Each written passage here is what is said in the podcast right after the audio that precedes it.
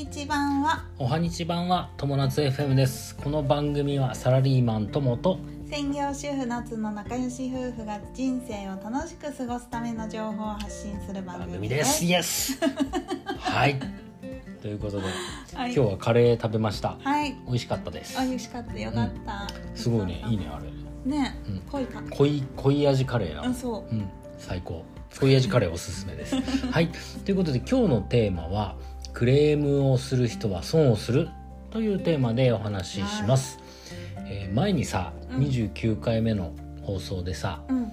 あの感謝は人生を豊かにするっていう話をしたの、うん。覚えてるかな？覚えてる覚えてる。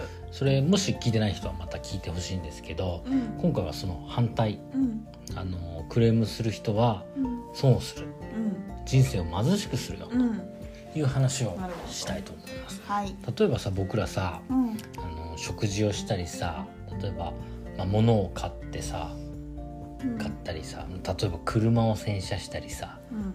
お店でいろんな買い物をしたりとかさいろんなサービスをこう日々受けてるじゃないですか。はい。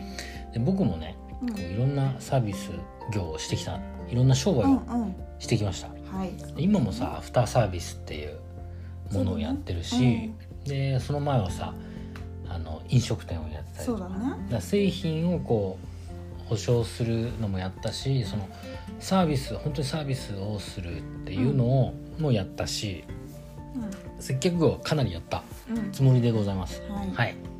でそのやってる中でさいろんなやっぱお客さんいっぱいいるわけよ。はい。うん、例えばねこう愛想のいいさ陽気ないいお客さんもいればさ、うんいちいち文句を言ってくるお客さんもいるわけじゃん。うん。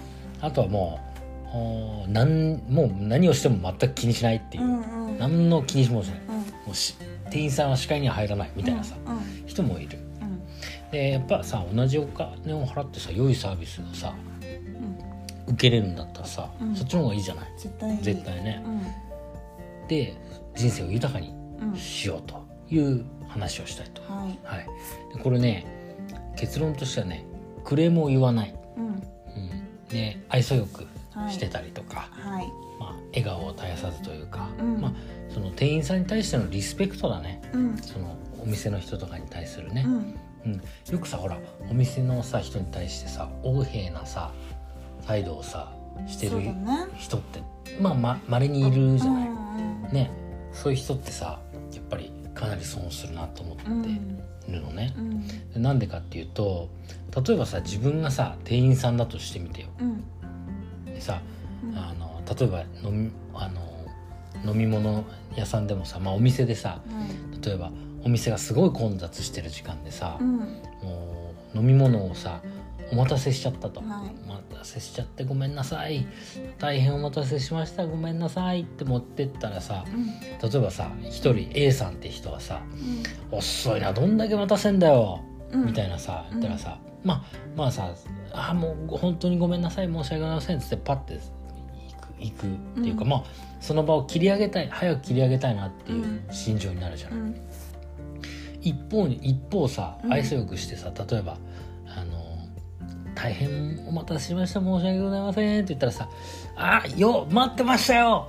待ってました。いいよ混んでるからしょうがないよ。ねえ」っていうさもし人がいたらさ「あなんかあよかったこの仕事やってて」って思えるわけじゃん。うんうん。それってさやっぱその人自身もうん。あの豊かな人だと思うし、あのお店の店員さんもすごいハッピーな気持ちになれるし、ね。うん。やっててよかったなとかさこう豊かになれるうん。気持ちになる、うんそうするとさやっぱさ僕だったらさ A さんの飲み物はさもう適当でいいから早く作ってさちょっと指でぐるぐるしちゃう。もう、まあ、早く持ってこう。指でぐるぐるなんだけどね。まあ適当に持ってっちゃうね。そうそう適当にさ作って持ってっちゃう、うんうん。で B さんはさ「あいや B さん本当いい人だってさっきちょっとねもうお待たせしちゃったからちょっとこのじゃあポテトフライもちょっとつけてあげようと」うんうん。とかさ例えばそういうふうに気持ちがこう、変わなんっていうのかな。そうポジティブブな気持ちにさせてくれるわけよ、うん。そういうね前向きなポジティブな気持ちっていうのは人にポジティブな気持ちを与えるからさ、うん。ね。そういうふうにこう気も人の気持ちってやっぱなんていうのかな。接客業ってやっぱ人がさこうやってるもんだからさ。うん。やっぱり人間って気持ちで動くわけですよ。そうです。うん、そう。はい。で昔さほら「お客様は神様です」なんてさ言ってた。ね、うん、知ってる？知ってる聞いたことあるでしょ、うんお客様は神様ですなん。て言ってたの聞いたことあるけどあれもう古いと思ってて、そうだうん。ね、もうね今はねこれ極端な話しちゃうとねこれからの時代はね良いおお店とか店員さんほどうん。お客さんをやっぱ選ぶようになると思ってる。うんなるほど、うん、でね今さほらこういう時代のはや流れがすごい早い時代じゃない、うん。だからさやっぱ大企業なんかさこうあの要はサービスってこうい一定のうん。ね教育がされてるわけよ、うん。でもこういうコロナの時代とかってさやっぱ生き残れるのって個人商店がすごい強いわけ。コロナの給付金とかもさ結局さ1店舗100万円とかさうん。出ればさ個人商店なんかさやっていけるわけよ。うん。100万円も出ればさ半年間ぐらいは100万円あれば生き延びられるじゃない。うん。ねちっちゃいお店だったら。でも大体大きいさ大企業だったら100万円なんかさもう全然足りませんみたいな感じなわけ、うん。でそういうこう時代の長い時代の流れの早い時代うん。やっぱ個人が、ね、強くなってると思っています、なるほどね。はい。はい。でそういう個人だとやっぱりねいいお客さんをやっぱ選んでさ、うんううん。んまあどうでもいいお客さんは適当にあしらって、うん。